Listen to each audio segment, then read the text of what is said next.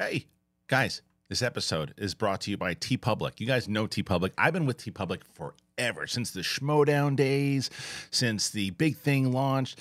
If you have a Sith Council shirt, if you have any of our, our shirts, you got them from TeePublic. From over the years, we've been working with TeePublic. When I went out on my own, they were one of the first calls that I made.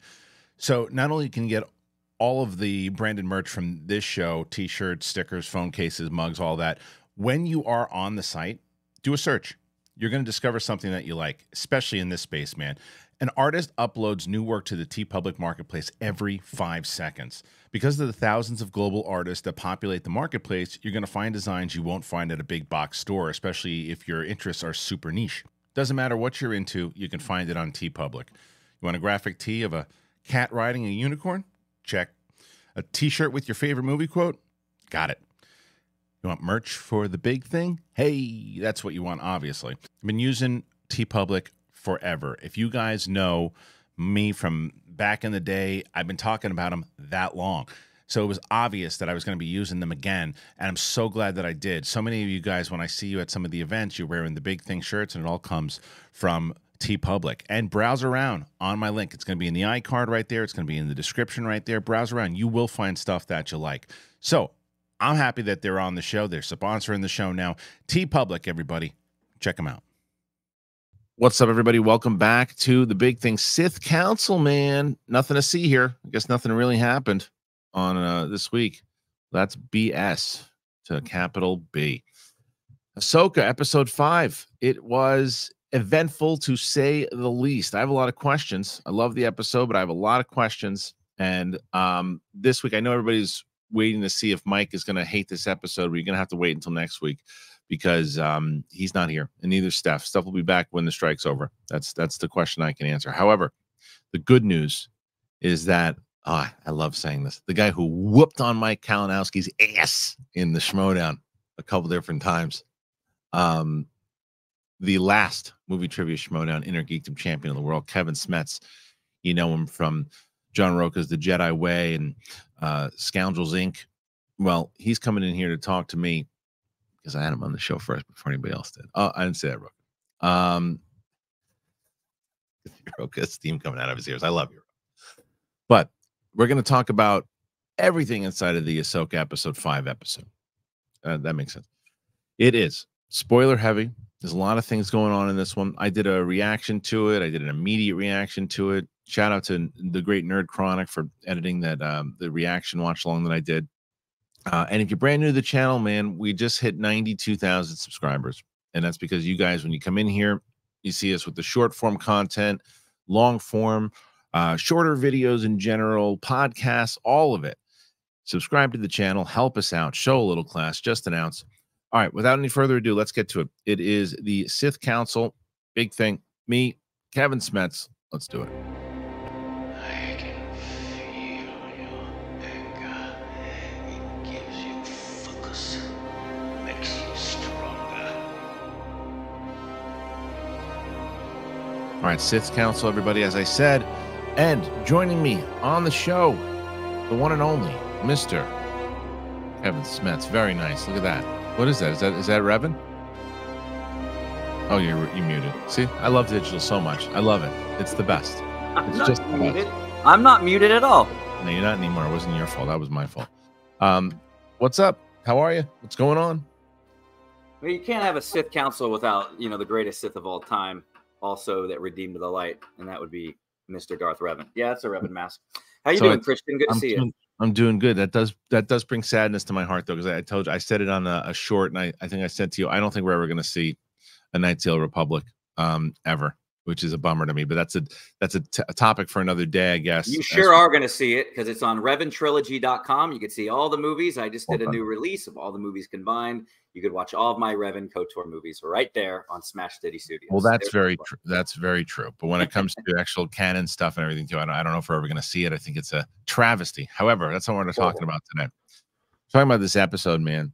This was a this was uh, well, I didn't even talk to you about it. I was literally texting you to see if you wanted to come on this show. I think like one minute before the episode dropped. So if you noticed when you were texting me, you got radio silence when six o'clock hit. yeah, I was like, hey, what? I sent you a picture of my uh, Kira, and I was like, what do you think of this picture? And you never wrote back, so I figured uh, it was Star Wars time. Uh, Yeah, it's Dude. beautiful by the way. blown away, blown Yeah. away by the episode for sure. What do you think, Yeah. man?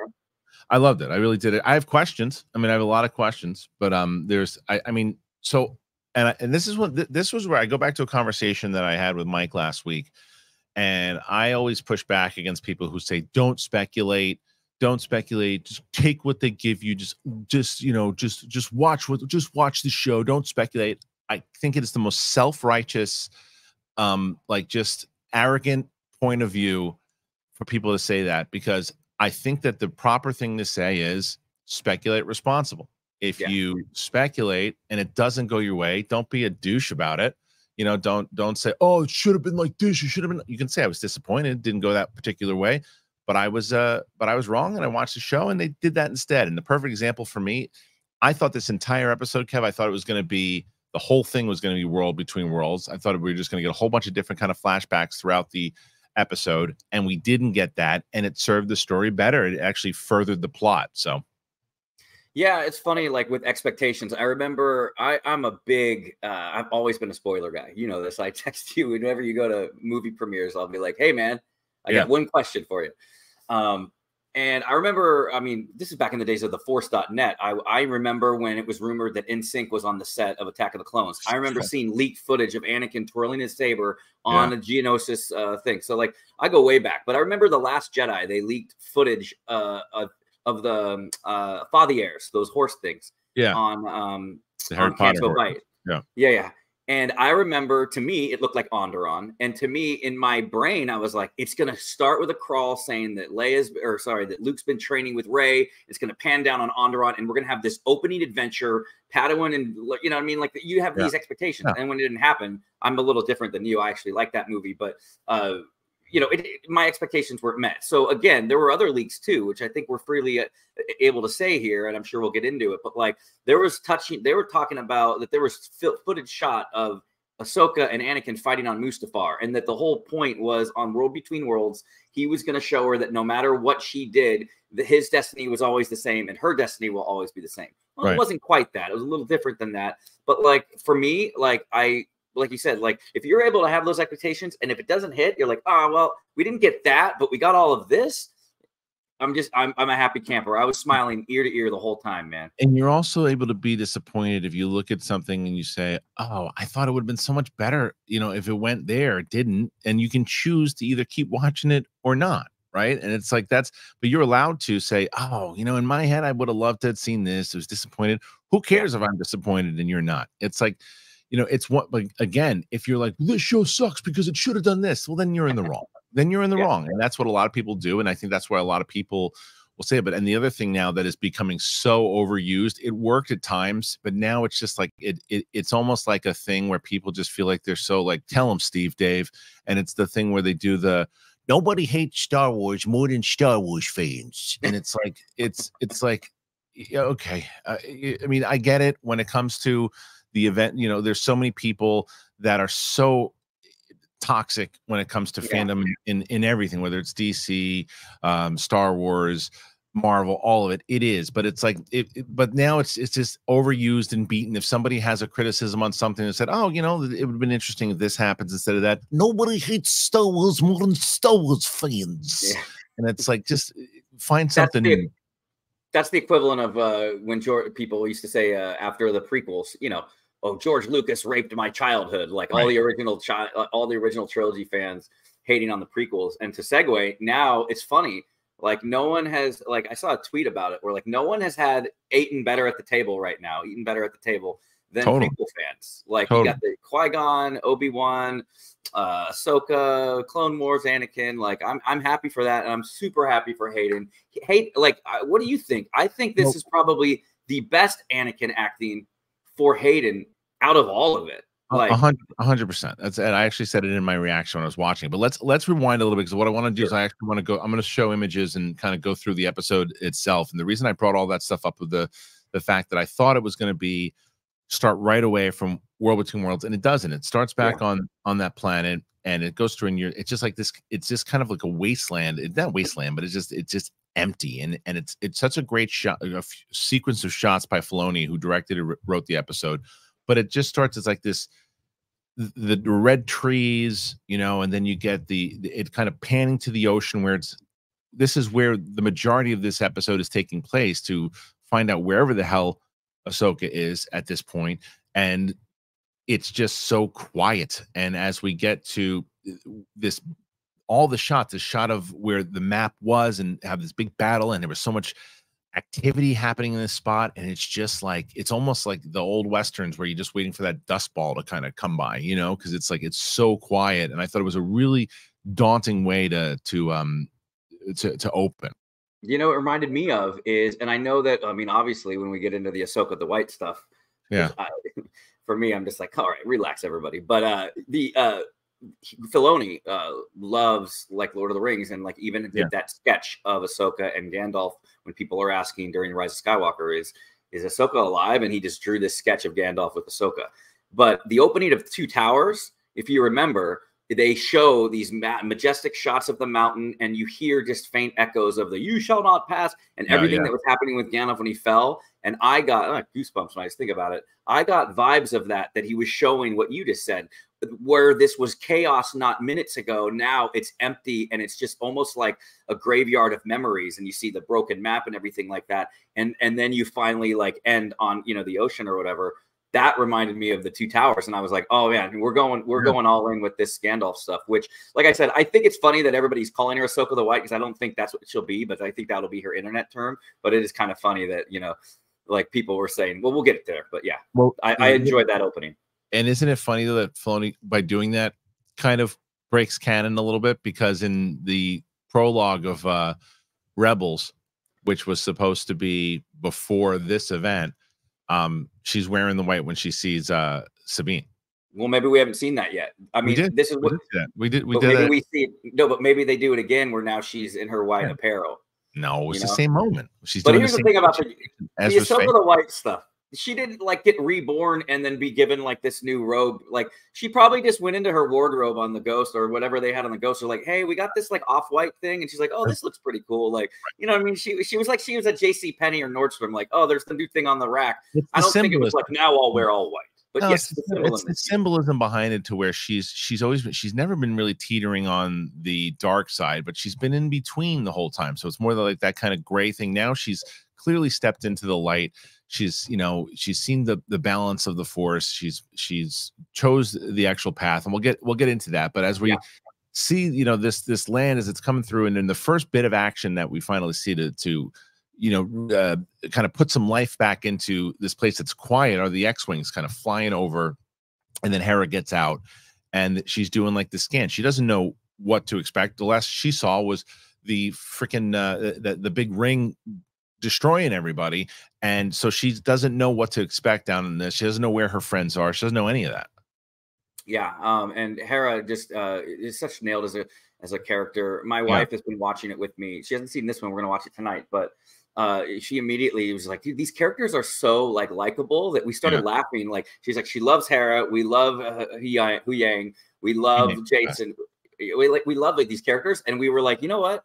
Ahsoka is kind of like the Ted Lasso of Star Wars because like even the villains we like. I love Baylan, right? Like I would Yeah. follow Baylan. Whatever he wants me to do, I'll do it. Uh, You know, aside from slaughtering younglings, but like uh, we were talking about how it, but yeah, Hera and like just that care, like the family vibe. You kind of get that vibe from Guardians Guardians of the Galaxy that they were like Yeah. this misfit became family, and it's like they'll do anything for Ezra, they'll do anything for each other, and the, the desperation on Hera, and it's just great. And you can see Kanan live action. I'm wondering, your buddies with him, is if Freddie Prinze took a photo and that is Freddie Prinze, or if that's just a blurred out CGI Kanan Jarrus from you know AI art or something. But it's on the dash, like it, it- get yeah, yeah, yeah.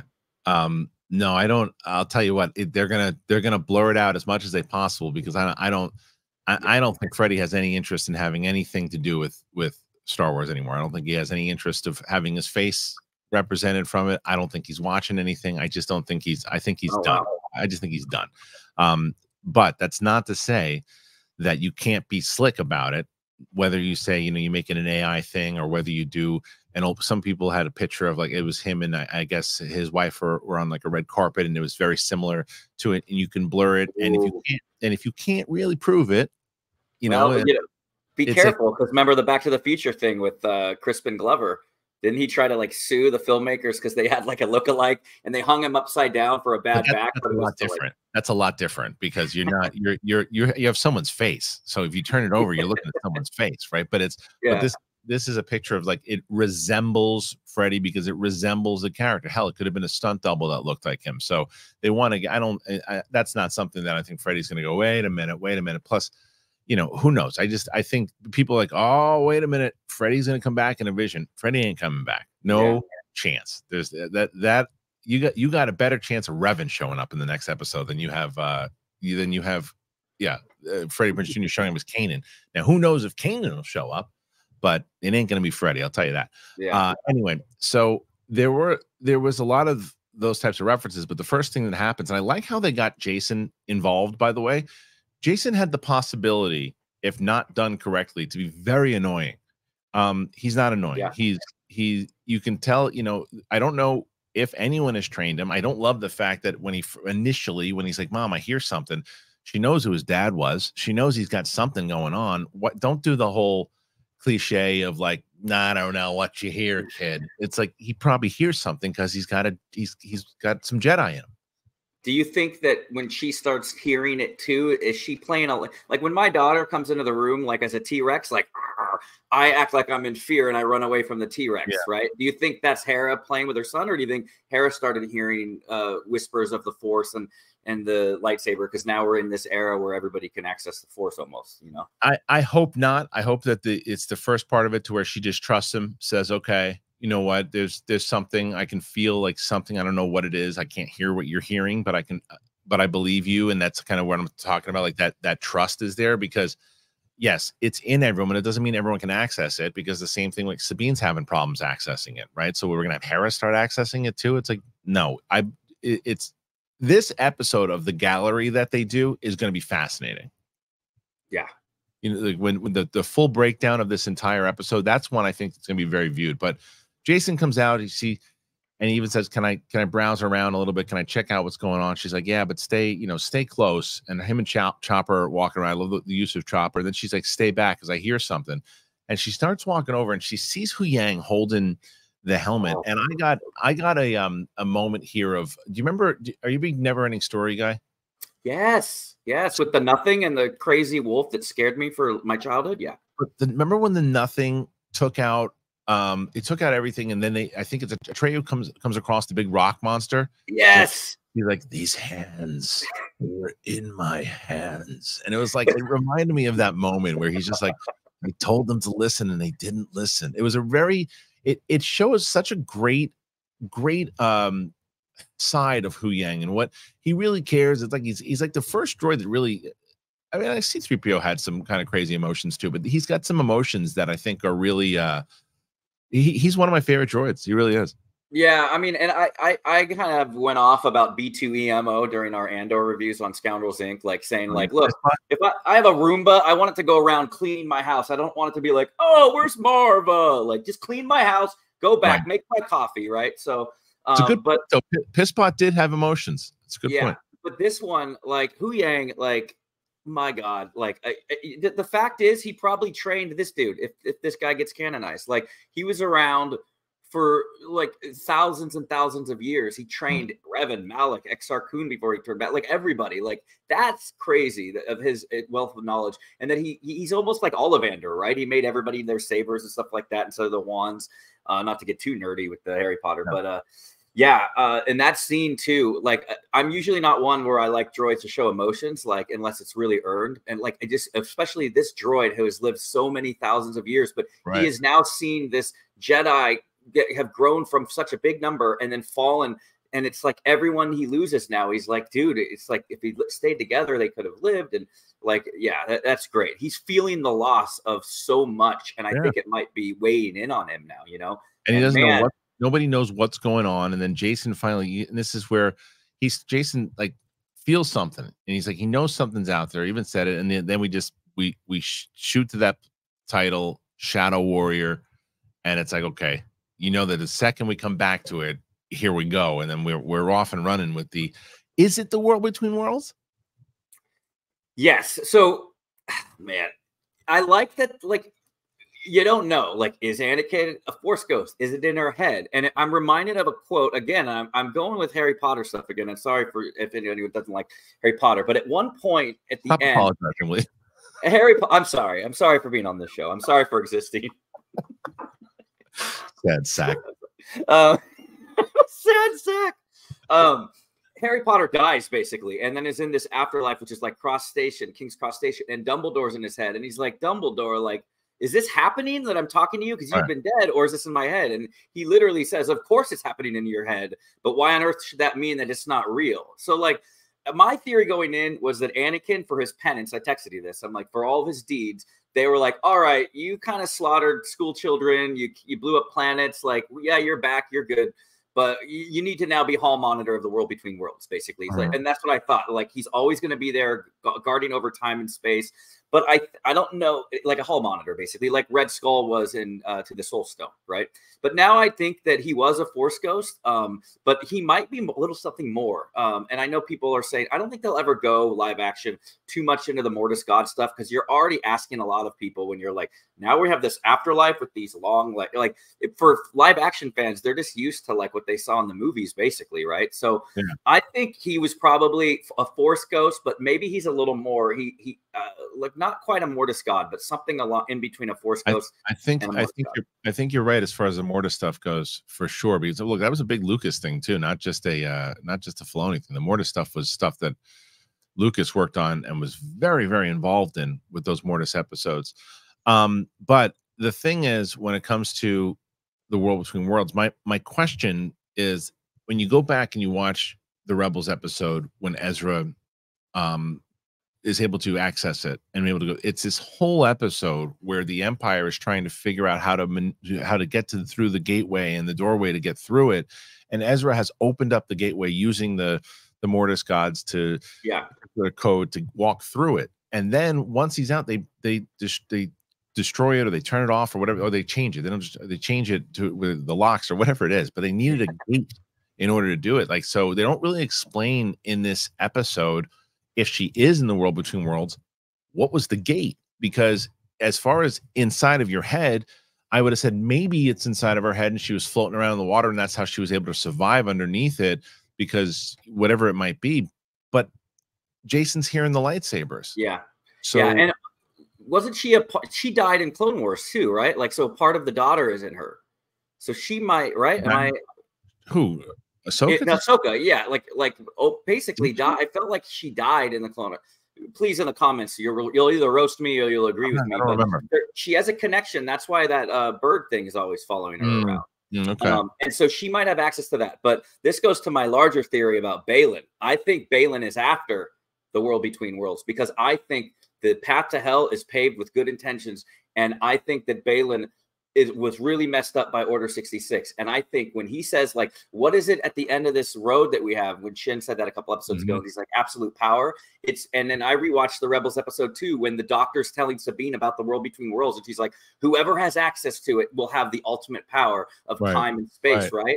Baylan wants to get to that world between worlds to go back in time. Foolishly, he thinks he can do that so he can stop Anakin in Order 66. That's my theory. And that we are in the end going to realize Baylan had good intentions, but I think at some point Thrawn's just going to be like, we don't need you anymore. It's going to be it's going to be tragic. But Well, yeah, so this so- goes this goes back to our the beginning of our conversation with the speculation, right? This is this is the fun speculation part of it. Yeah, I, yeah. I I think we're done with the world between worlds. I think it's I think it's I think we're not going to see it anymore.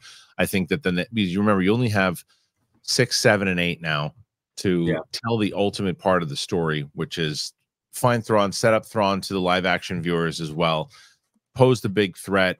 Is Ezra around? Where the hell are they? To jump back in between the world between worlds and all that, with Ahsoka be, really being the only one now after the space whales take her through the through the portal. Um, I think that if there was like 15 episodes, they said maybe who knows, maybe they'll go back there. But I think we're done with it. But we spent a lot of time there, and before we even spend any more time there talking about it, I want to tell you guys about two of our wonderful sponsors.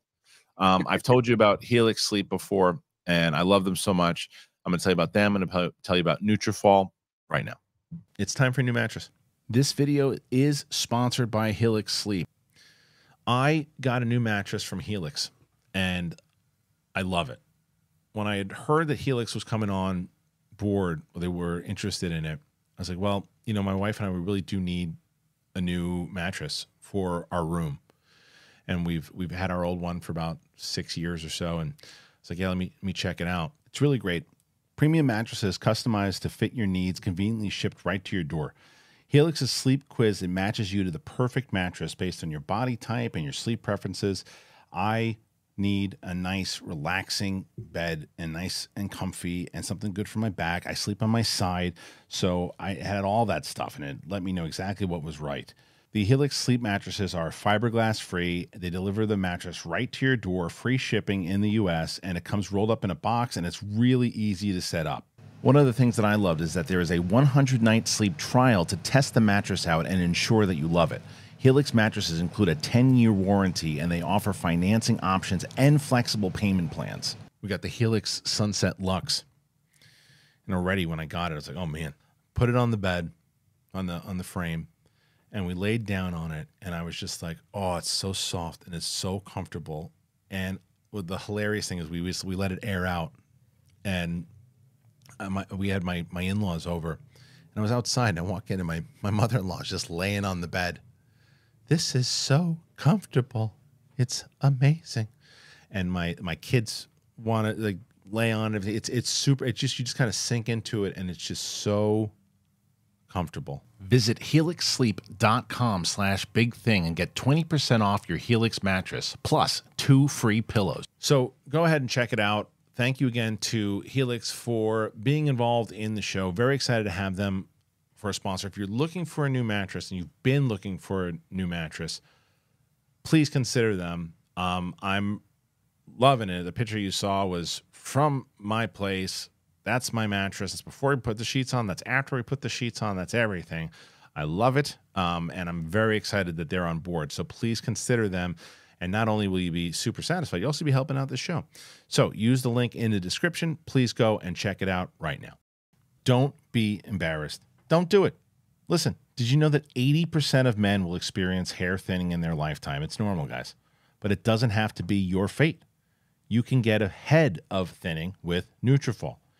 Nutrafol is the number one dermatologist recommended hair growth supplement clinically shown to improve your hair growth, visible thickness, and visible scalp coverage. Nutrafol's hair growth supplements use physician formulated, natural, science backed ingredients. Their drug free, patented technology provides consistent, reliable results without compromising your sexual health. Go to Nutrafol.com slash men to take their hair wealth wellness quiz. Identify causes of your thinning hair, and Nutrafol will give you a personalized plan for better hair health through whole body wellness. It works. In a clinical study, 84% of men showed improvement in their hair after six months taking Nutrafol men's hair growth supplements. Everybody feels this way as you're getting older. You're like, oh man, am I the only one? This is why is this happening to me? This and that.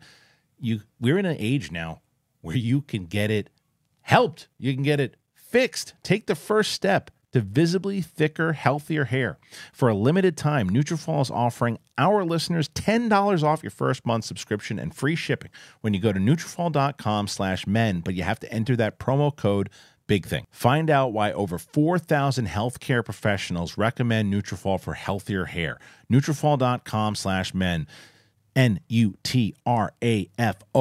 dot com slash men and enter that code big thing. That's Nutrafol.com slash men, promo code big thing.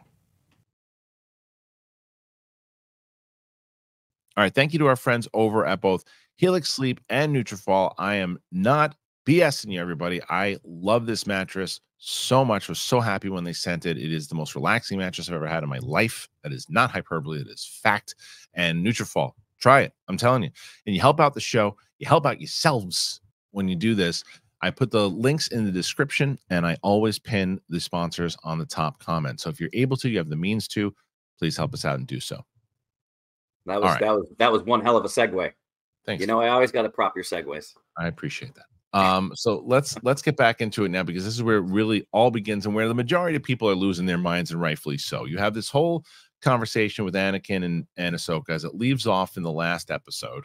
Um, and they're just kind of staring at each other, and she doesn't really understand what the hell's going on. I mean, we never really get a a reason why or any any of how she got there. She's just trying to figure out because she's, as you mentioned, the space in between time and all this stuff. She doesn't. He's like, you lost a fight.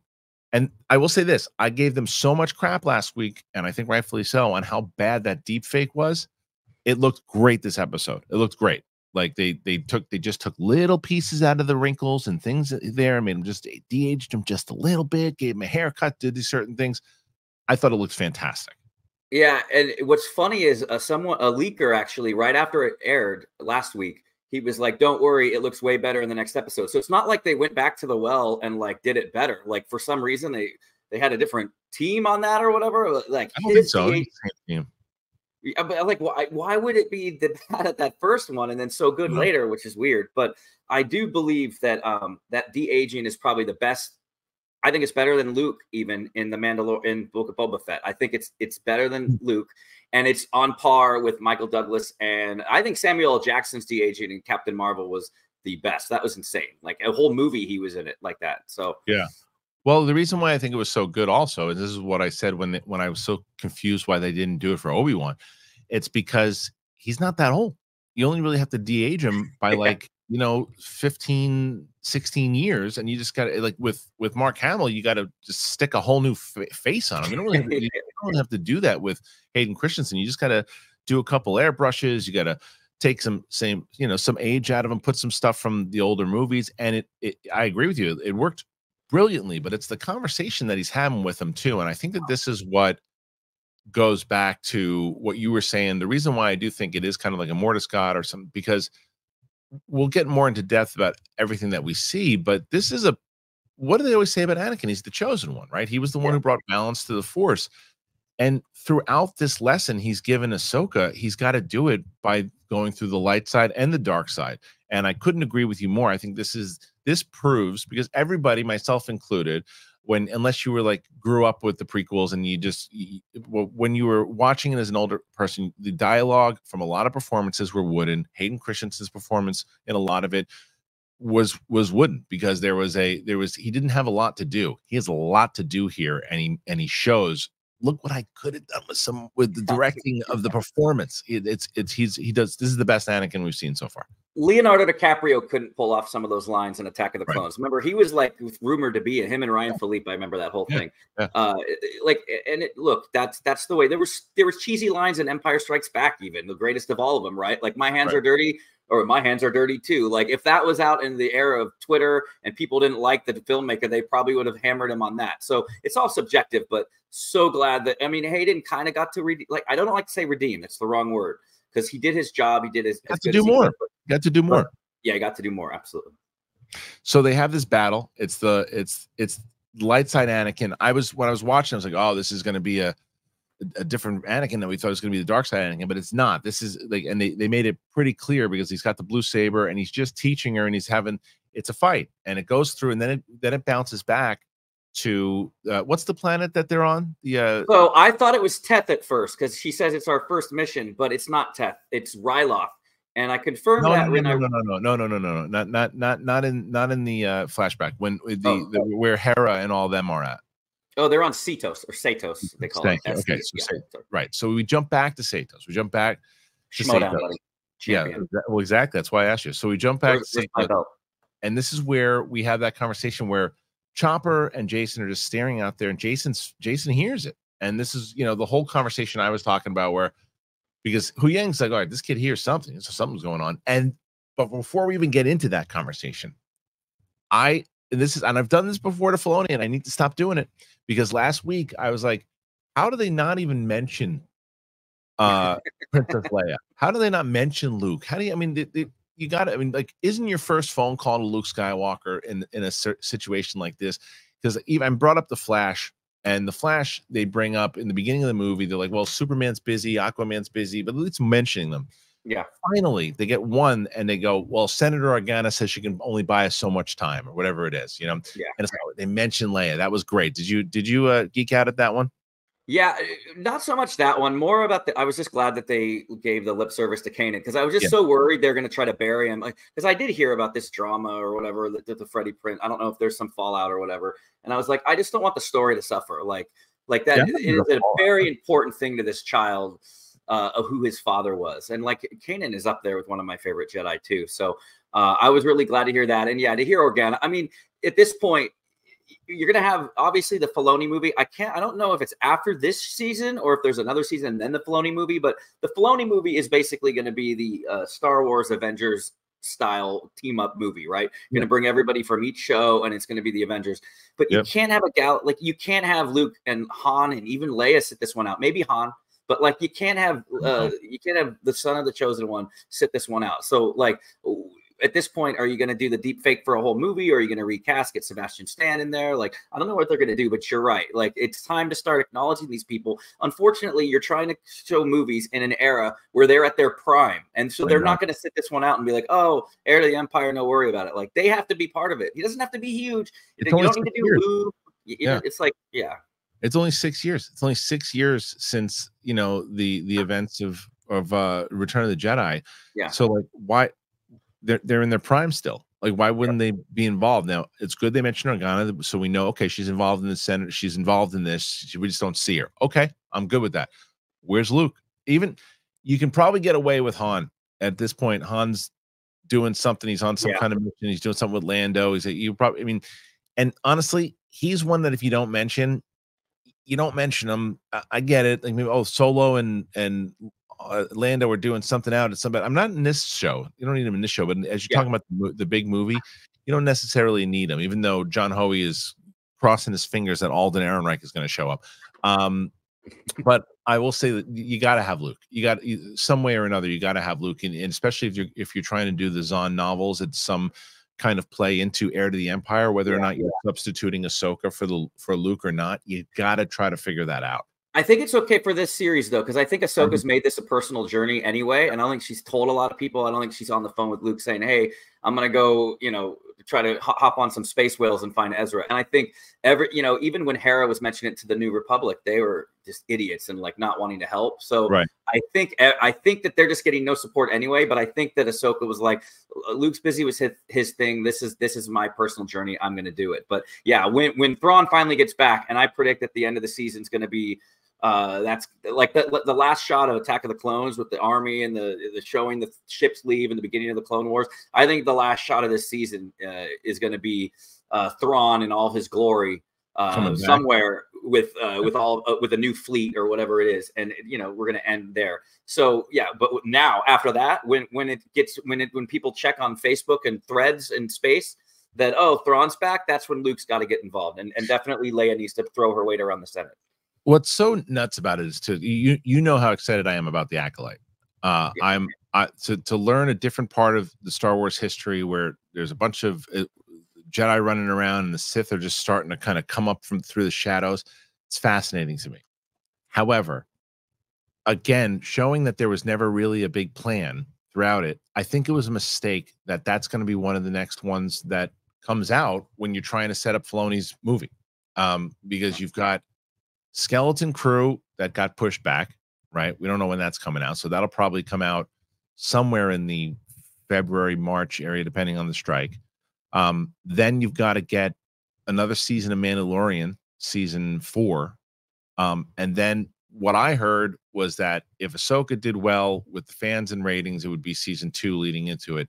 Looks like if that's the case, if that is factual, we're getting a season two because it's It's doing season good ratings. It's it's it's it is a water cooler show. They haven't had a water cooler show since Mandalorian season two. Um, it should have been Obi Wan, man. It should have been Obi Wan. yeah, I mean, I guess they had one moment when Vader kind of came back, but for the most part, that show Obi Wan's still higher on it for me, but that's only because of my fan edit. Like, because the things that I thought were wrong with it, we kind of remedied it or whatever. But uh, yeah, it could. This is the potential of what Obi Wan could have done. Imagine if Filoni could have done the Obi Wan. And I I'm like, no disrespect to the other filmmaker. Like, I never want to harp on anyone. Like, I never want to be negative on anyone because as a filmmaker myself, going to film school and making Yeah. my own movies, no, some were good, some were bad. I understand the feeling of putting all that work into something, and then when people shit on it. So I'm not sorry if I can. I don't know if I can cuss That's on. fine. Yeah. Um, but yeah.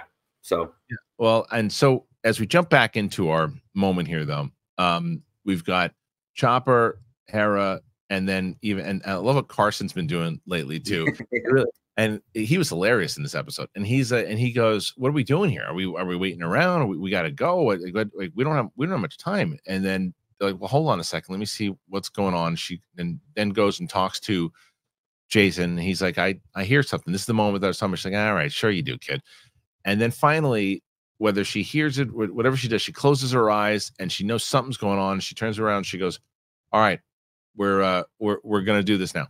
So everybody, and he's like, "Oh, okay." Uh, and then when they have this moment between Huyang and this, this was my the, the funniest moment. This is again, I always reference this, where if anybody ever says to me, "Oh, you don't like when they joke in Star Wars," false. I like when it's when it fits the characters, when it makes sense, when it feels like it's an organic moment that could be funny. And this is one of those moments to me. Huyang's out there and and and when he says, um, you know, she's Kanan Jarrus was his father who's a Jedi. He's like, well, okay. yeah, he's like he's he's like representing all of like the uh live fans that only know the movies, you know, Yeah. that have never seen Rebels. And like Yeah. that's what my wife would say. She would be like, Oh yeah, yeah, that's that that oh cool. checks All right. out, checks out, and then he just believes it. He goes and he goes about about his business. I thought it was I thought it was great, and I thought he delivered it perfectly. Um, it's just kind of shrugs, looks over, and it's just he turns. He's like, all right, fine, let's just. I guess that's what we're doing here. So he runs back to the ship and he gets everybody ready, and Huyang just kind of walks back in, and there and Jacen and Chopper just. And I love how loyal Chopper is to Jacen. By the way, do you notice that he doesn't give him? He, he gives crap to everybody. He doesn't give Jacen any crap. Yeah, yeah. And Yeah. I it's that found family thing, but like that now you're having a, a real legacy family there. Yeah. Um and I I man, where's Jacen in the sequel trilogy? Right? Is he dead? Where is he, man? Because and where's Ezra? You can't have Ezra miss out on another war. Like you- got one, okay, you got to miss the original trilogy because you were out and hanging out with space whales and Thrawn. But like, if he's back, man, unless the series or movie, the Filoni movie, figures out a way to like get him forcefully stuck there again for another sixty years, like where's Ezra? Where's Jacen? Like, is Jacen just one of the dead bodies in from Kylo? Like, that's where because I re- I feel like Ezra's going to train Jacen, right? Like, I feel like that's what we'll head for. I hope so. Uh, but Yeah. where are they, man? Like again, when you when you work in such a small time space, I I I never believe in happy endings. I always think that man, if they're not there, they're probably dead. And for Ezra, you can't have him miss out on another go- global Right. galaxy thing. So what's Well, going on? man? Ezra, Ahsoka, Sabine, like where are all these people? Yeah. So it's it is it's a it it also goes back. I, the funny thing is, I bet you if he had his way at the time, he didn't have the kind of clout that he has now. Um, the, he probably would have. He got Hera's name mentioned in Rogue One, Yeah, but like they probably if he if if Filoni had the clout he has today, you probably would have seen at least an older version or one of those characters pop up in the new trilogy. But the problem is that was the old school way of thinking with okay well this this filmmaker we doesn't need to pay attention to things we're doing. Just you filmmaker one do your thing. Filmmaker two do your thing. Filmmaker Yeah. three do your thing. Oh wait No you're fired. We're bringing back number one. Yeah there's no so that i think that that is has now changed now and i think Filoni and Favreau have have helped change that. But as we jump back then we have this moment. This is this is the one that that people including myself lost their minds for. Ahsoka kind of one ups um Anakin a little bit in this battle and he's like I didn't teach you everything. And he shows he's because he's kind of you're right he's kind of a gatekeeper he knows what to do and he slashes the the world between worlds thing she falls and i'm like when I, as i'm watching this thing Kev, i'm going where is she going like what, what there was rumors that like it was going to be mustafar and then yeah, yeah.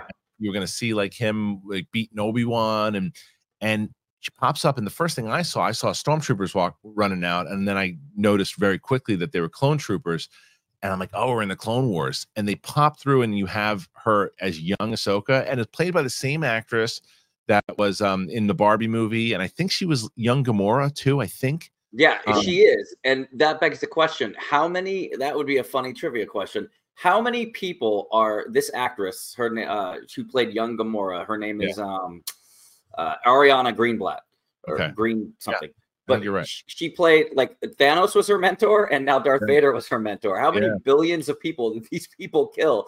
But sure. uh, yeah, so she plays a good uh, person. She she does a great young Ahsoka. Now that is the people thought it was the Battle of Teth, but on a further rewatch, it's the Battle of Ryloth yeah because you see Twi'leks too, like in in like Yeah. co- commander gear.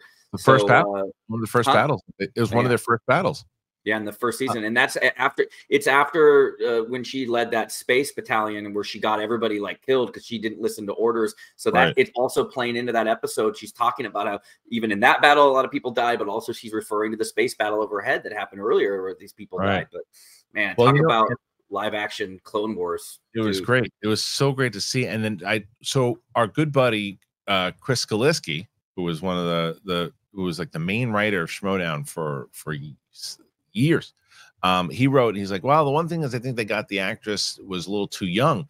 I don't agree. I think she's the perfect Oh. age. I think she's the perfect age. There's exactly when she started um, the Clone Wars. Like that's uh that's how old she was. She was around that area. And when you, yeah, go ahead. Yeah, no, that's how messed up the Clone Wars were. Like that, you had Padawans that were like forced into it and forced into this situation where they had to fight way too young. And Yeah. I can't wait to watch it with my wife because she's. I know she's going to mention the same thing. Like, man, she's just a child. It's like Yeah. that's what the Clone Wars were, and the Jedi were. You know, she didn't get to stay in the temple and do all these lessons with Liam Yeah. Lee He versus the says it. He says it to her. He goes, I got to train you to be a soldier. So he says it.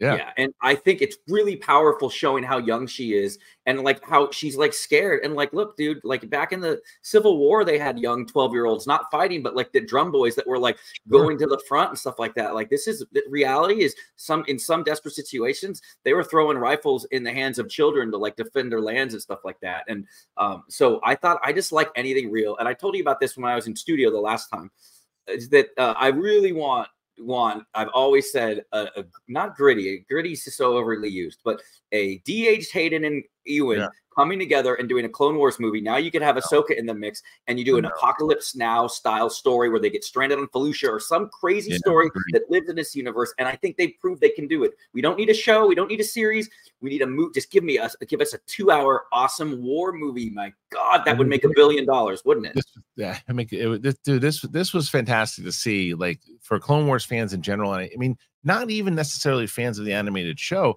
It really showed a side of the Clone Wars that we haven't seen in live action before. You know, it showed it. We've seen it. So people who were fans of the show, got a chance to see this, got a chance to see all these things, but it really wasn't able. uh, And they gave him the short hair at this point. You know, they had um like how Ahsoka kind of comes into play. They're dynamic in general in this conversation she has, and he's she's even like, "Aren't you going to be so serious?" He's like, "Do you want me to always be serious?" And like, it's like this Love conversation that they're having between the two of them, and all the clones are coming through, and the ships are in the background. It was like, it really. I mean, they did something well, even with the obviously with the volume, but you can't really tell too much of it. It played. It played fantastic. You can tell that Filoni's been wanting to do this for a long time. The explosions going off. This is the kind of stuff that I think that the like even though Attack of the Clones like is gorgeous looking when it comes to the computer side of it, a lot of big criticisms are how computer graphics and almost animated it looks. This is that war feel that we've been waiting for for a long time. Yeah, and Hayden is such a student of the game now too. Before he started Obi Wan, he famously said publicly, "I rewatched all of the Clone Wars." And what I love about Hayden was he still brought his some of his delivery of lines, like like Yeah. uh, like when he would like sometimes he talks and blinks a lot, trying to say a sentence, trying to get through to someone. He's saying that to Ahsoka, but then he'll sound like Matt Lanter too, and it's because he said he rewatched all the Clone Wars and wanted to do justice to what he had done too and it's such a merging of both Yeah. characters in that scene. And Yeah. let's give credit to this young actress too, who's playing Ahsoka, but she's not playing 13 year old Ahsoka in the war, Right. 14 year old she is. She's she has to play an older Ahsoka trapped, like playing big, basically, Yeah. right? Like trapped in the young Ahsoka's body right now. And the Yeah. way she was able to do that, and kind of you can tell that that was like older Ahsoka in younger Ahsoka, and it's great. And when she's like, "Oh, that's the Clone Wars," he's like, "No kidding!" Like their banter back and forth was so good. Yeah, uh, I, this And- this scene was just ear to ear grinning. but it did, and it for it absolutely rewarded fans that watch these shows and understood it without losing new fans. But like there was the moment where she's like, she's got her hand on the clone trooper who's in who's hurting. She always had a relationship with the clone troopers. She always cared about them. Right. She you saw that side of her that we that you fell in love with, the character of Ahsoka. She has those more those conversations with Anakin, and this is where you know as they're getting worked on, and she's kind of he's kind of telling her we're still we're still seeing that version and the lesson that he's teaching her through the world between worlds in these moments of like the balance behind it. But you're right though, if you look in the background, you can see some of the Twi'leks in the back Okay, of yeah, yeah. conversations with with uh with clone troopers for sure. And I love that you see Phase One clone trooper armor, and I think Rex is in the background. In the in, in the credits, Yeah. I love little things like this. It's so Filoni. So in the credits, they they credit Temuera Morrison, and they make sure to say Commander Rex slash Captain Rex, because like at one point he's a captain, at one point he's a commander. Earlier on in the in the war, you have Phase One armor and Phase Two armor, and then we'll, we'll get to that. Obviously, I don't want to jump too far ahead of that. But Right. yeah, that was pretty cool. But dude, this is the best part of it all because they have this long conversation. You, you see the relationship, and you really see why Anakin was a good master for that th- during that part of it. But he starts walking off and into battle with that saber, and then they they switch really quick, but clear as day. And and there's that shot and silhouette of him as uh, in the full Vader gear, and it's like, oh my god, this is like this is where this is the next phase of this world between worlds that we're going to. Yeah, yeah, and you know it's his armor is so great, and I I always, I never realized it, but when you see it in live action, that armor is sh- is kind of shades of Vader's. Later, he has that shoulder plate too, which really like you know a lot of the time I've always two things that this episode did for me. Okay, whenever I would watch like my rewatch, I'm very I'm a completionist, so like I'll watch episode one, then I'll you know everything episode two, then the Clone Wars, and whenever I would go from Clone Wars to episode three, it was so hard for me to reconcile that it's the same actor because Matt, you fall in love with Matt Lanter's portrayal, mm-hmm. and then you get Hayden Christensen, and it's a little different and whatnot. This like merged it so well for me, and also I used to have such a trouble watching the original trilogy after episode three because I'd be like, how do I see Hayden in there? I'm trying to like find similarities. Like that's just the product of growing up before you knew him and now after you know him. But this with like the shoulder blades and he's standing like over her, like like Yeah. that is that is va- like I and the, and the Obi Wan show did a good job of that too. When you finally see what he looks like under it, um, in live action. But this did a good job for me of reconciling the fact that Hayden, Hayden is Anakin, Hayden is Vader, and I, I'm just so stoked about that. Not that he didn't, he wasn't before, but for me personally, just to admit, it was very hard for me to Yeah. sometimes see that the animated Anakin was the same as the live action Anakin. But he did it here, and you're right. We flash to Vader, and we get into this next portion, man. Yeah what about what about that return of the jedi line that we kind of forgot about though too in the beginning where where he where she says to him i i will i will not fight you or i, I don't i'm not gonna fight he's like i've heard that before Yeah, great, That's great. great. I, I, I- you know, at first I thought he was also referencing like because she kind of says that during the uh, Twilight of the Apprentice and Rebels on Malachor. So I was like, oh, maybe she's mentioning that. But no, I, I, I do believe after the second viewing, is definitely they're referencing uh, luke right yeah, and that's just great. And and I, I I'll say this because I don't want to forget it. We've seen now all of our dream matchups. We've seen the Obi Wan versus Anakin uh, round two, you know, in the Obi Wan show, or Obi Wan versus Vader and Anakin. Yeah. Now we've seen live action Ahsoka with Anakin. The one last thing we I hope we see it is I want to see Luke interact with a Force Ghost Anakin at some point. somewhere Like, right yeah father and son. We got to see it. Apparently, it was very close to having Anakin instead of Yoda in the Last Jedi, Yeah. but he showed that he felt that Luke had a stronger connection with Yoda, which makes sense, right? makes so sense. it wasn't I Anakin. would- so, but I would like to see, especially the conversations that they've had with uh, with Ahsoka and Luke in that in that Boba Fett show, and then leading into this. It's healthy Star Wars, man. It's healthy it's Star Wars. tell you and that. it's the last of the super fight, right? You always we always wanted Cena versus Hogan, we never got it. We wanted Hogan versus Austin, we never got it. I hope we get you know the equivalent of the wrestling, but I hope we get Luke hanging out and talking with Anakin at some point. It's true because, it's like I said, it's, it's healthy Star Wars, and if you want to be healthy, you need to have Green Chef. I'll tell you that right now. Green Chef, it is fantastic. I love myself some Green Chef. I've told you about Green Chef many times over, um, and you guys should hear a little bit about it. I'll tell you about it right now. Here you go. You guys know Green Chef. I've been talking about Green Chef forever. I love them. I've been so excited to continue to work with them because I've been eating really good, as I mentioned before, not only with uh, with other vitamins and stuff I'm taking, but I'm eating really well. And the reason why I'm eating so well is because Green Chef is the number one meal kit for eating clean with dinners that work for you. And it's not the other way around. You can eat clean the easy way with recipes that help manage your weight and support your wellness goals without skimping on flavor. When I was I talk about all the time. I do my own. I, I make like quesadillas now, and I can throw stuff on the grill. They have really good meat, good burgers, and if you and they have everything that you can actually. If you don't like burgers, you want to eat vegan more, they can do that too. You can enjoy effortless plant-based dining with Vegan Kickoff, which is a brand new limited time options, including delicious vegan breakfast, lunches, uh, dinners, and sides. They have everything. They deliver everything you need to eat clean the easy way for the rest of the summer. You can feel your best with nutritionists approved recipes packed with clean ingredients that support your healthy lifestyle and they taste great too. So, if you want to check it out, please go and do it because they're, they're really amazing. You get ahead of the busy season with their convenient step by step recipes. They have dinners that are ready in like 25 minutes or less. I'm telling you, it was so easy for me. And I'm an imbecile when it comes to cooking. And it was so great. I mean, I love them. If you go to greenchef.com slash 60 thing, greenchef.com slash 60 thing, and use that code 60 thing, you'll get 60% off plus free shipping. It is worth the shot. Go and give it a whirl, as the world girls would say. It is so good. I love it, and you'll love it too. So make sure you check it out.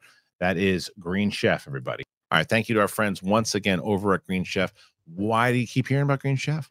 Because you guys keep getting them, you keep signing up. And I love that. And they love that. And if you're able to do it and you have the means to do it and you want some really good eats, get yourself some Green Chef. Use that code, especially for that discount. Come on.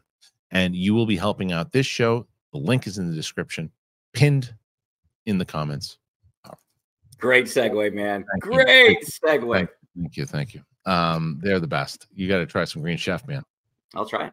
Yeah, you should. Uh, Send me 60 some. You're like the guy now. Send me some. Use that code 60% off you can do it um all right here it is here's the next one this is the uh this is the uh we as we get through and and now did you get empire vibes when they were looking for luke you know in the beginning of empire when they're looking for Oh, luke when, oh, when she's in the ship, low low angle. they're looking for Ahsoka and they're kind of scanning the the whole area and and they've got you know the the X wings are scanning, they can't find it and and and then finally they they get really low. The ghost gets really low and they. I was nervous though because I'm like, out of all the Mandalorians and the mo- shows that we've seen, and how many monsters are underneath that sea? yeah, You never know. It's Jurassic Park under. It's Jurassic World under there. Yeah. But yeah, I like that, and you got to talk about uh too. Uh, I think that she Hera asks how Anakin was uh, training, and, and Yep. Huyang's like he was intense. Like yeah, I thought Yeah. that was funny. That was it was a good segue. Speaking of segues, it was a good segue Yeah. into it. And then, but she's also talking. But in that whole conversation, we find out that she didn't get any approval. We knew it already. She didn't get any, any approval from the Yeah. Senate. They're going to be coming after her. And Huyang's like, oh, okay. And then I, I guess that's that's what it is. Um, but she says that they're out there kind of chasing ghosts and and I love Huyang's like, you know, this is why people like you. This is why because you do things like this and it's it's again another nice moment between the the two of them showing a little bit more about Huyang and she's trying to figure out where the hell are they like they don't people don't just vanish into thin air and it's like well you've probably never seen Last Jedi but But that's Um, the, that's the thing. Well, that's the thing too. Like, if she underwater, like the scanners would have picked her up, or is she Right. physically in the world between worlds and it's not in her head? Like, you know, scanners would pick her up unless it's some crazy thing where she was in that nether world, right, or whatever you want to call it. yeah um so and then you know we get this is when they tell her go lower to the ground chopper's kind of picking something something up and th- they try to go through and then we jump back to now it's the siege of mandalore. Now when she's a little older now but when when when was the siege of mandalore? Because they, they it was after she after they split split up when when was that timeline wise do you remember Shout out to Frank Janish, a fellow Scoundrels Inc. He did a super cut of episode three, and it's like four hours long. And I would even watch it when I was training for Schmoedown. Yeah. I didn't care. I wanted the full story. And so we, when he lived with me briefly during the pandemic, we sat down and we figured out how you would intercut it. And so he did an episode three. Uh, we did an episode three like intercut with the Siege of Mandalore and all those final Clone Wars episodes. So like it's happening concurrent with with uh episode three, all of that. And you notice the helm, the troopers have the painted orange which is when uh when he when uh he get you know she has the lone green saber in the first flashback. Yeah. and in this one she has the two and it's because anakin had given it to her on the bridge of the starship before she showed every the members of 501st wearing the orange painted like helmets so that's siege of mandalore. That's happening concurrently with episode three uh, and I mean, talk about you could see a difference in her like abilities too. Like now she's just flipping Yeah. around. She's like some, I mean, you know, like Filo, like Filoni just loves uh, like Ahsoka, like showing how badass she was. And Yeah. you, you see it right there in live action. It was glorious. It was great. And you see the Mandalorians kind of going down left and right. And then um, this is when we actually hear Rex and Yeah. secure the perimeter. And this is, and now it's got like that uh Christmas Carol feel to it, where Yeah. Anakin walks over and he's like, I don't, yeah, he's like, I don't remember this battle, and she's like, we were we were split up at this point. point, and he's like, it looks intense, and she's like, yeah, he was what? impressed by it. He was impressed. he was, but this is the version of Anakin though. Now, as we're starting to see, like again, the balance of it. This is where we start to see where he tells her, "Look, you're part of." He tells her, "He's like, you're part of a legacy now." And then uh, you know, and she's like, "I'm part of." She taking into consideration what Baylan told her, I'm part of death and destruction. He's like, "No, because uh, then it, you know, uh, she because she says my only part of my legacy is the that part of war." And he's like, "You're more than that because I'm more than that." And she's like, "You are more than that, but you're a lot more powerful." than you know people realized you were and say, oh, that's what this is about. And then all hell breaks loose. Yeah, and I, I like that. Like he's like he almost is like dismissive of it. He's like, really, you're gonna? It's like, Right. yeah, that's kind of a big deal. We're burying the lead here, Anakin, but you kind of turned your back on everyone. But like, Right. she's not getting the lesson at that point, and that's what then turns this lesson. And he's like, all right, and because deep down, Anakin, there's whatever version of this is, whether it's in her head or it's a Force Ghost or Mortis or whatever, he's rooting for uh, Ahsoka. Make he wants choice. Ahsoka. Remember, his choice at the be- in the beginning, it's like, do you want to live or you want to die? And Right. if she wants to live, she's going to have to pass these trials. And he never got to finish her training. That's why he's going to here to train. And if she doesn't finish the training with him, she stays in the afterlife, right? But if she does, this is it. And like Anakin's like, it almost is like really like because Anakin is now when you're connected to something now and you're like the part of the force and stuff, he, it's so minor of a thing of what he did. When if you look at it and you zoom back of all of Right. time, right in his head, it's like it's that little thing. Like we're gonna, you got to get past that because right now you need to live. You need to recapture that spirit of what made you such a great Jedi. And Yeah. if now I'm gonna have to do this, and it's funny, Brandon actually on Scoundrels mentioned this and it made me laugh. He was like, it's like that's when Anakin's like, all right, I gotta go Sith eyes, I gotta go bad, get the red Yeah. saber. You Yeah. think afterwards he hung out when he went back to Ghost Obi Wan? Obi Wan was like, don't you think that was a little over the top? And Anakin's like, no, man, like I needed, I needed to bring it out, or I had to start whipping out He had to use, but he had to use the balance. He had to Yeah. use the balance of the force for sure. And like when he and I actually think that the red Sith eyes that way more effective than the yellow, um, way less monstery, and and like the corruption behind it and the idea behind it, like and he's got the saber now, and the the style that Hayden Christensen now uses is very reminiscent to that, you know, the the, the battle between Obi Wan and and he's just using. And he even does that thing with his arm when he held Yep. Obi Wan and pushed her through, and she kind of gets through it. And now he's coming, just coming straight after her, and they're back on the bridge again. And I love that they transition now, and now it's Rosario Dawson who is Yes. now back, and and, and she and he, and he dude he comes running at her at the bridge or running or just walking faster, but but then again that sil that that Vader in the Yeah. in the full on gear walking after her, like terrifying. And they have this they have this battle, and it's not very long, but it's long enough. And she grabs it, and she's got, and now she has a saber to his to his neck. He's got the red eyes, and he closes his eyes for a second, you know, because after she says, "I choose to live," Yeah. and his eyes go back to that kind of pure Anakin. It was just a really nice transition. yeah there's hope for you yet he says Yeah. like he he was proud of his his student and like oh man goosebumps just talking about it Yeah. like he got to finish that training he never did and i Yeah. had to prepare for the show i had just watched the episode the wrong jedi where she leaves him and like that broke anakin like he Yeah. didn't get to finish the training like i understand like uh, when you take ownership of someone or not someone but you know what i mean? Like you care about their well-being and you want to do it. And he was probably so proud of that moment and then that at that point that's when he could you know you don't want to see him go away. And like i knew when they started doing that camera angle i'm like oh this is it. This is this is the This last it. we see of him at least for now. But um yeah he he was proud of that. And yeah he busted out all the stops. You saw that sith eyes. And i like that you know that he kept his style from episode three. But like Mm, yeah. meanwhile ahsoka is such a badass like she kept getting better and better that i think it was never in doubt that she would be able to like at this mm-hmm. point in the, anyway take on this force vision and i think anakin wanted her to and the test was are you going to kill me because it, it's just like in rise of skywalker if she, if she strikes down palpatine she becomes every Right. you know he gets to Right. inherit it's, you know it's that same thing but he she chooses life and she and she gets that mojo back and i'm sure you're about to talk about that so i'll, I'll let you go Well, yeah, but she does. She and she, you know the water kind of sinks over take overtakes her. He sends her back. Whatever. Again, can't wait for that gallery episode to get. Uh, from what I what I do love is I'm not going to pretend that I know everything. What the hell happened? We have our theories. I think I know it might be the world between worlds. It might not be. It might be something completely. It might be Anakin that brought her there to be able to to choose to finish the training. We're gonna get some definition when that gallery series comes out, so I can't wait for that. But then she goes back and there's like this Bourne Identity shot where she's floating on top of the water now, and you know she's she gets recovered by by, uh, by because she's got to there's something they got to explain like how is how is she breathing under there unless she like you said her physical body was just taken between yeah. the world between worlds placed back to where where she was and now she's able to do because the, the they find her they get her out of the water she, they they recover her and she, the last thing she says really before she passes out is Anakin yeah, and I think that's Brandon Wayne. Is that his name? Who usually Wayne. played Brendan Wayne? Yeah, who plays uh Din Djarin under the mask.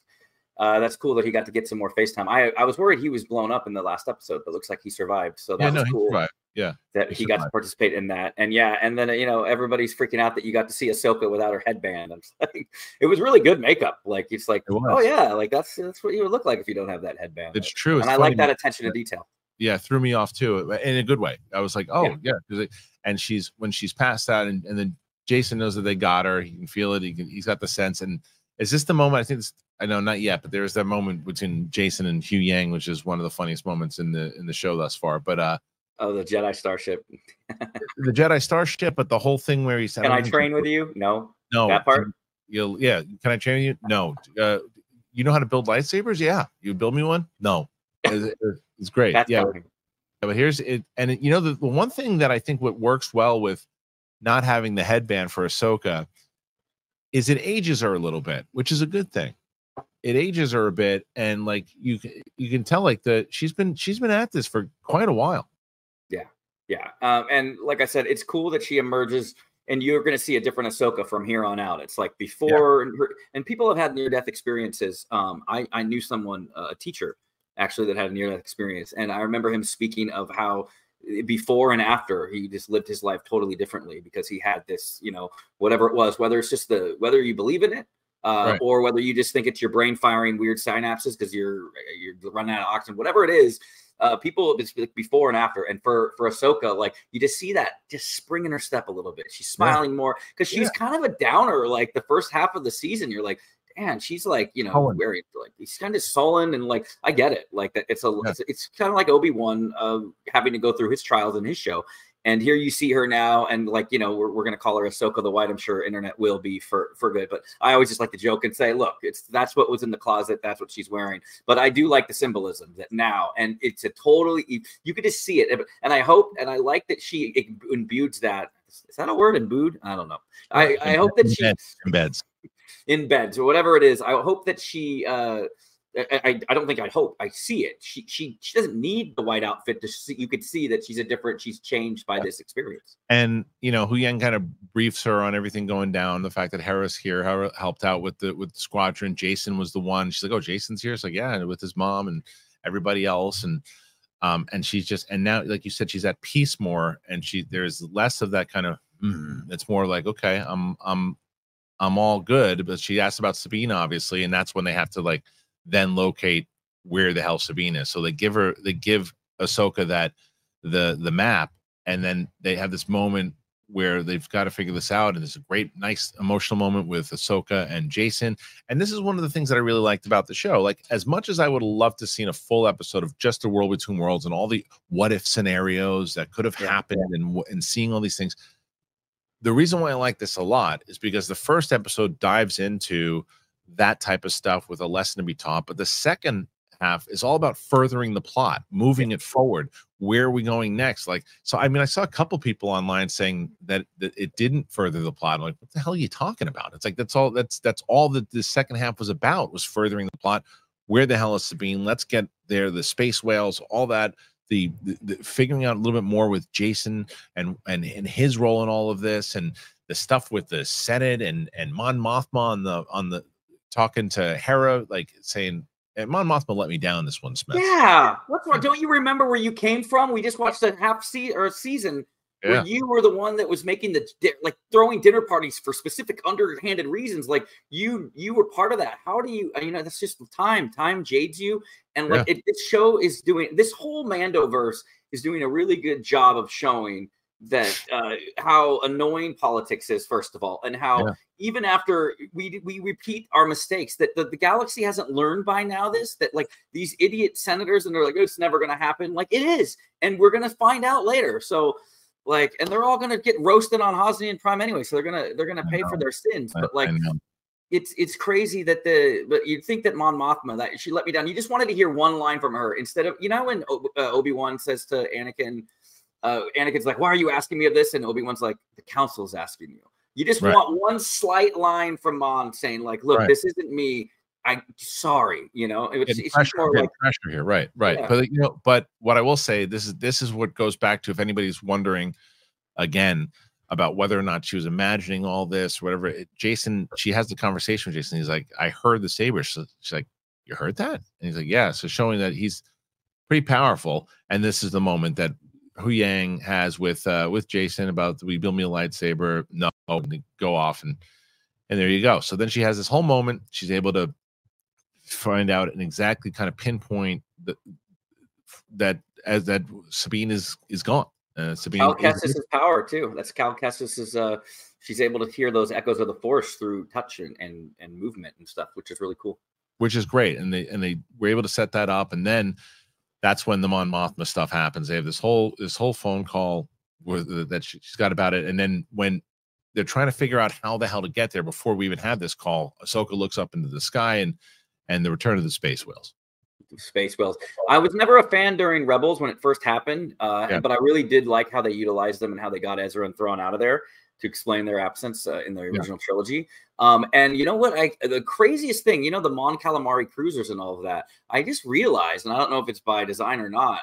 Like, you know, they look like space whales, like the ships, like the ship design. And I always now my head canon is going to believe that they, you know, that the legacy and the legend of these spacefaring whales is why some people like designed it. You know, like oh, let's design it like the Purgles. But yeah, that's really cool. And uh, you know, another great. And I think you're going to get there. Is I mean, obviously she's, going to talk to the space whales, right? The Purgles, and Right. what it, man, it is a callback to Tales of the Jedi. She was found as a foundling knowing the Force because she was about to die by that big creature, and she put Right. her on Tales of Jedi. She Right. put her hand on the nose and calmed the creature down. So of course, like it would have been great if she threw a throwaway line and said, you know, uh, you know, this is my specialty, you know, whatever. But like she hops on the ship and does the same thing, and I just thought it was so cool. Even if they did a flash of like a little, they'd have to hire another actress for Ahsoka, like a baby actress, but Right. showing that that's how she found her force in the first I place. think, I don't think I don't think they needed to.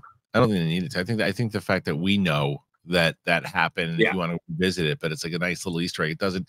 It's the fact that she's able to do these things, and it also goes to show that now she has this whole kind of clarity um, of the way that this this worked, and uh, she's now in that in the kind of light side garb, as you as you will, the Gandalf stuff, whatever it might be. Um, but she just says there's no other way. We got to figure this out. We got to get to the space whales, and we've done this before. Now, this I don't remember because I haven't seen it, but she wasn't with them when this when Thrawn took Ezra out with the or or uh, vice versa with the Purgles at the end, right? Where was she at this I don't. point? Yeah, I, I, man, I, I can't remember to be honest. I Like I, I, her watched the show. there.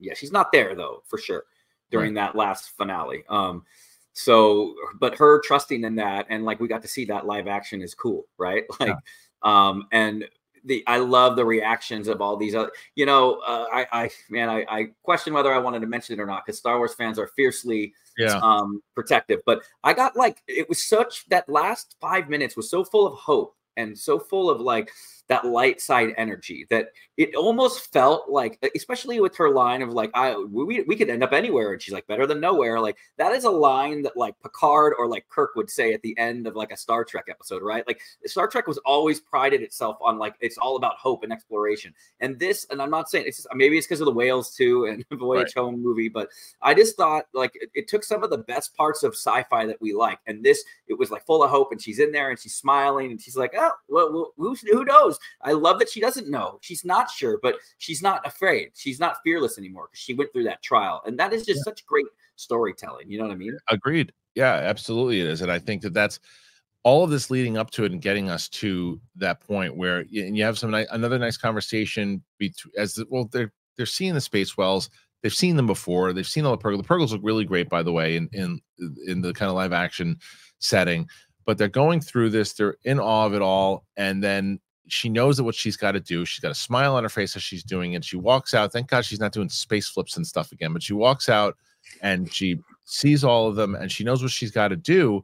And we also get a great conversation between Jacen and um and Hera down the line about how the Purgles have helped. It gives a little bit more information to those people in the past of how that went down with with um, Ezra and and yeah, I thought I thought it worked. And then obviously you have the the whole entire fleet out there ready to cause some crap. And she's like, she tells Carson, "Don't let him come in here." And then there's another humorous moment where he just pretends he doesn't know who they are. Hilarious.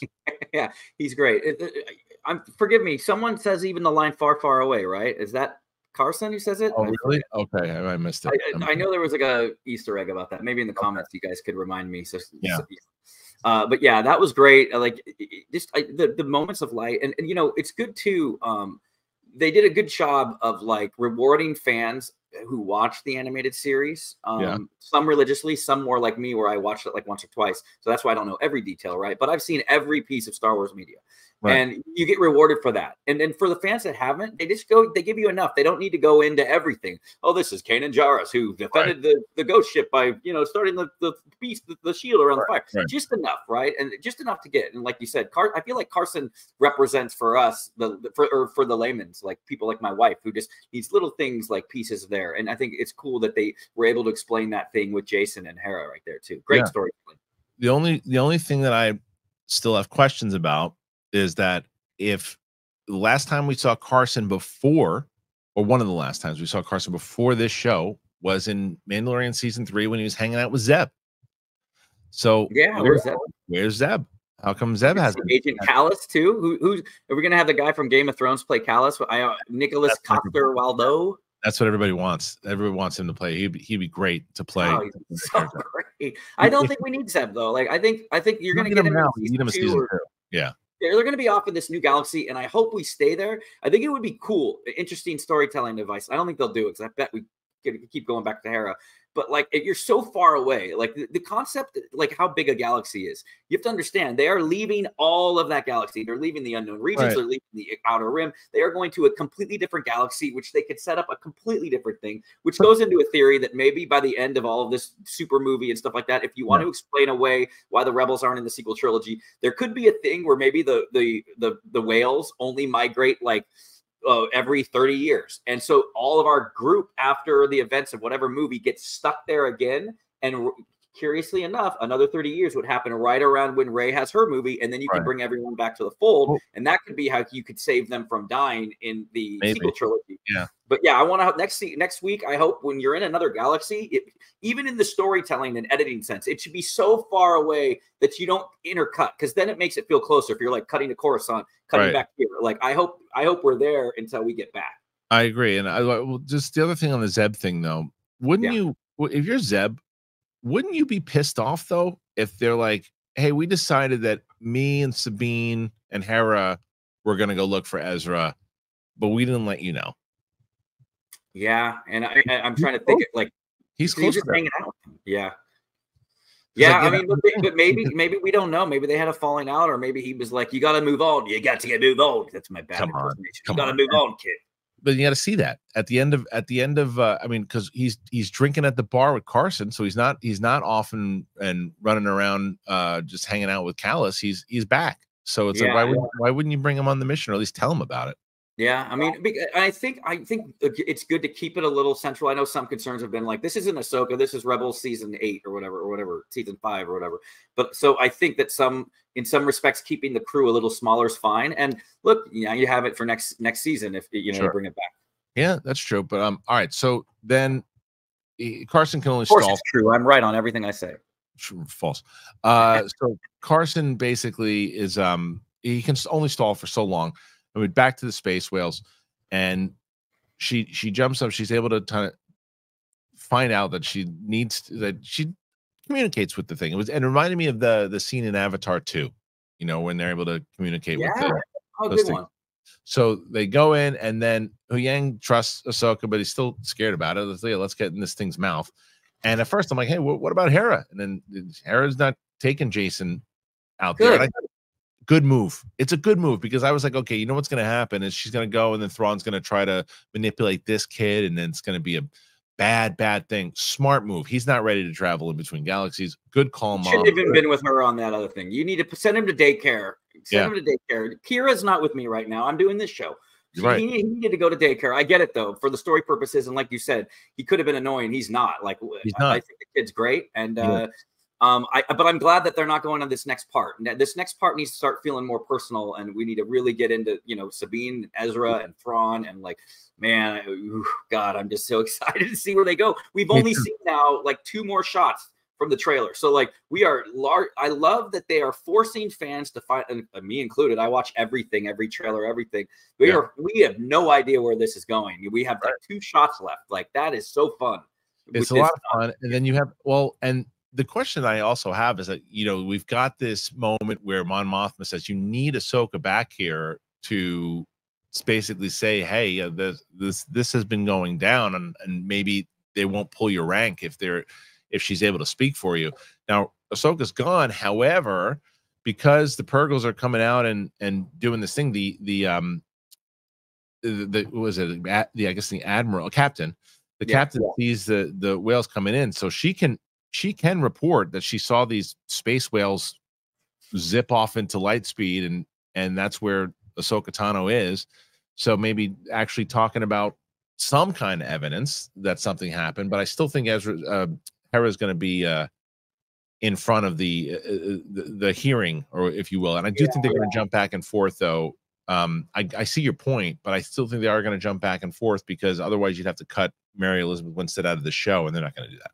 Yeah, and she's fantastic as Hera, by the way. But uh, like, I never want to take food off anyone's plate. But I feel like Hera should be like, with all due respect, I don't want a part of this new republic, and she should, she should, she should resign. And uh, that, I mean, I think I feel like that they did, they let her down.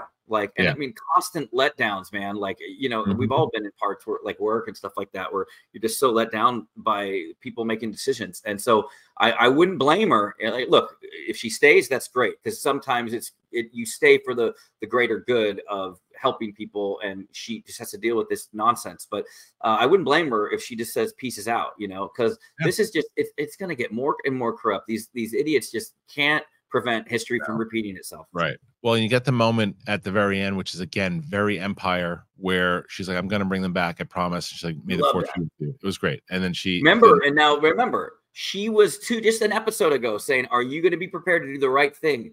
The right thing is to destroy this map. And even if Right. that means not bringing Ezra back, but that Right. that experience with Anakin, she's now full circle. She's saying, I will bring her back. I, I bring them back. I promise, because she's back to that full light. She's trusting in the force. She's trusting in now her abilities. And she's going to fully embrace that. And again, I get goosebumps just talking about it when I see these over things and think about it. Ahsoka was trained by the greatest Jedi of all time. And now Right. she's going back because she wants to rescue her Padawan, who Huyang himself said it, it- is the weakest Jedi of all time. And I Mhm. love that dichotomy that she, or I don't even, that's the right word, whatever. I love that she, that, that Sabine is going to be part of this legacy line now of, you know, Obi Wan or Qui Gon to Obi Wan to Anakin to Ahsoka and now to Sabine. And to see where that goes, I wasn't a fan of everybody. All uh, two things I wasn't a fan of early on. Oh, all of a sudden everybody can use the Force until look, I'm always one will admit when I'm wrong. When I saw George Lucas himself in a quote say that everyone could have the Force, I turn, I find. I'm still Right. not going to get over the fact that saber stabs are now anybody can get stabbed. No, a Yeah. saber goes in you, your blood boils, it pops out of your eyeballs. It would be much more gruesome than you think. But I get it. Uh, but yeah, so but this one, I'm I'm turning around on it, and I really am now uh, excited, and I love that pairing that Sabine is part of this huge legacy of overly powerful, almost too powerful, and then these great Jedi, and to see where she goes moving beyond this episode. I don't want to see her ever use the Force, though. I know we're going to, but I don't want to. I want it to almost be like a um, what's his uh, Donnie Yen from Rogue One. Yeah, cool. I love that. She could I- be in tune. I'd But- much rather that be the case than actually becoming a, a Jedi. I don't think it's necessary. I liked where she was. uh, She's already a, a, a badass warrior without it. Um, I would love to see if she's just able to kind of she realizes it's there. Not everybody can access it, even though everybody has it. Not everybody can access it. And so, look, I just never figured that part of it out, but I know that it's around and I know I can kind of figure some things out in the same way that Donnie Yen did. That Love me, that. I had no thoughts. Great idea. That's great. that would be perfect. But um, but I don't know if they're going to do that. I think that they're going to probably go with the fact she's going to have some kind of battle Do you and think the last scene of the series will be her? It'll be like Magneto at the end of uh, X Men: The Last Stand, like with the chess piece, like finally Maybe. moving it. Maybe Like, I'd like to see. topic of- you- I'd like to see someone get taken out because you know you're going to put some kind of tragedy on the the movie in general, some kind of threat because Thanos was pretty devastating and what and the amount of oh, chaos that he caused. Thrawn's got to cause some kind of chaos because right now, non or excuse me, casual fans are like, okay, well, they're building this guy. Why is he such a badass? Because he's blue. Well, here's Like, how why- you're going to find out, my friend. Yeah. Here's my theory and prediction. First of all, I believe that someone will not come back. I'm I'm pretty sure it's going to be our, our favorite droid. I think Yeah. uh, my Oh, buddy? Joe. Yeah, my buddy Joey, who has a YouTube channel called Padawan Collector. He's all about Mhm. Star Wars collecting. He's a great guy. Went to cool, school with him. He, he told me this theory, and it's like heartbreaking. It's like, yeah, K2SO dies. Disney Yeah. loves doing it, IG11, and that this is going to be the next one. It's like he will be the one that either maybe has to stay in the galaxy in order for everybody else to go back home or whatever. But Mm. uh, I feel like you're asking for a sacrifice. And also, I do think that maybe that Republic fleet might, like, maybe Hera convinces them to go. Like, when Thrawn comes back, I think he's going to decimate those ships. Like that captain we saw, she's not living. I think that it's going to end dire. We got to end with this overall, like, holy crap, he's back. And I'm pretty sure that's going to involve those those capital ships getting blown up. And I think that we have to see that, like you said, Thrawn is Thrawn needs to show that he's uh, so great strategically, just like in the original books and in his new books. And I think him uh, overcoming the odds, like being outnumbered with like a lesser fleet, whether it's like a couple ships and then the the Eclipse or what's called the the Ring. Yeah. Like I think he's gonna do something to where he's gonna cause devastating losses for the public, And then imagine the guilt that Sabine will have, knowing that it she's responsible. Yes, she's gonna bring Ezra back, but she's gonna have that guilt moving into the Filoni movie or season two, whatever it is. If like, look at all of that, I I'm the reason why this this person's dead or this person's dead, and that's gonna be on uh, uh um Ahsoka. Oh. Ahsoka to get on Sabine about like, Hmm. yeah, but you need to keep moving forward, like Anakin taught her in Yeah. her flashbacks. Well, I don't think that the fleet's going to be able to get there into the other galaxy. No, no, when they come back, I'm saying they come Thrawn back. comes back and Right. they'll be there at Cetos. they'll And be they'll be like, right. Yeah. And then do you believe us now, morons? Right. yes, That's- yes. That's that's what it's going to be more or less. Because if you get that set up to the heir to the empire, as they've talked about, and and they're going to put out this next big war, why not? The question is though, is there a way? And in, people have rumored this, and I know it would cause a lot of stink, and I don't think in a million years it'll happen. But um, in a world in the world between worlds, or something along those lines, where a shift in time, where the events of seven eight nine and all the all that stuff happen in a separate kind of verse, and this is a, a Oh, different timeline. Uh, That to me would be easier to do, not just because whether you like the movies or not, it's just easier to do where you don't have to start explaining where everybody is, and you can start putting things that way. And I bet you, if you never get him to say it, but I bet you, if you ask Filoni, don't you wish seven, eight, nine didn't exist? I bet you he would say, You think? Wow. I bet you. I bet you. Because he's got because he has the ability now to set up so much more going forward, but he's hindered. He's hindered once you get to like another 20, 30 year spot. You're hindered because once you get to you got to do the first order now, and then yeah. Do- you got to do another. You got to Star Killer base, and you got to do all this stuff, and it's like uh, you got to get. He's he's already had to set towards the Palpatine clones and all that. So it, But it's think about it, you're talking. There are people that like the sequel trilogy, right? And like, you're right. Like, it has its detractors, but like, I mean, imagine the Filoni flex if it was real Clone Wars Anakin yeah. that got sucked into the world between worlds, and then Ahsoka like stopped him from doing Order 66, and then they Yeah. rebooted everything. Then you'd have a new series with Wow. good light side I know. Anakin, no original trilogy, and you just bunch venture off that way. Like, people would lose their mind. So It, I don't would be a think to gonna want to alienate.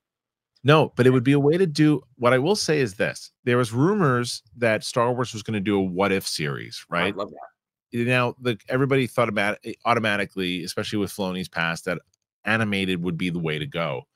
But what if they did a what if like this? What if they did a what if series it would be more way more expensive, obviously. But what if they did a what if series with the same way that they did it for this, with as you were mentioning before, with the the type of Anakin, Obi Wan, and Ahsoka together, Oh, or whatever it might be, a couple of what if storylines, pe- people would lose their minds in those types of things. But there's just so much that they're working on already that it, it's purely speculation. Smash, purely speculation. Yeah. Well, Um, I I- I definitely uh, really enjoyed that episode, and I was so happy for for Hayden uh, and everyone. And I, I, it's just a great time to be a Star Wars fan. Uh, Yeah, whether agreed. whether you like these movies or or the shows or you like Disney, it's like uh, I like it all, uh, and I I'm not toxic about it. You can not like things, and I totally understand why. I've always been that way. Uh, we all have our own. I mean, coming from editing, like everything's subjective. Like I turn in my cut, someone might not like a cue or a music cue that I use, and I got to change it. I like it, but it's not. I got to get it past QR or whatever, you know. So Yep. Well, look, we did it, Smash. We talked about this episode. It was a longer episode, but we it was a necessary longer. Um, this was a lot of fun. You can be seen in a lot of different places talking about this episode. Where can you be found? Well, before I get to that, I will want to say this: you have merch still, right? You sell merch.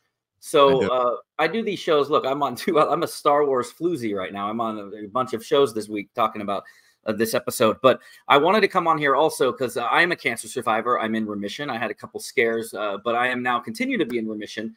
Uh, when I got checked, I was 42 years old, and uh, that's the age that Chadwick Boseman was when he got. I think he was 41, uh, and it didn't go. Uh, obviously, uh, I I'm in remission, and it was different and outcome for him. But I just want to remind everyone: if you have any symptoms or anything, I had colon cancer. If you have any symptoms in, in the bathroom, if you're ever worried about anything, and without getting into too many details, don't hesitate. Message me, tweet me, whatever you need to do. And if you you have any thoughts about it, I would say right.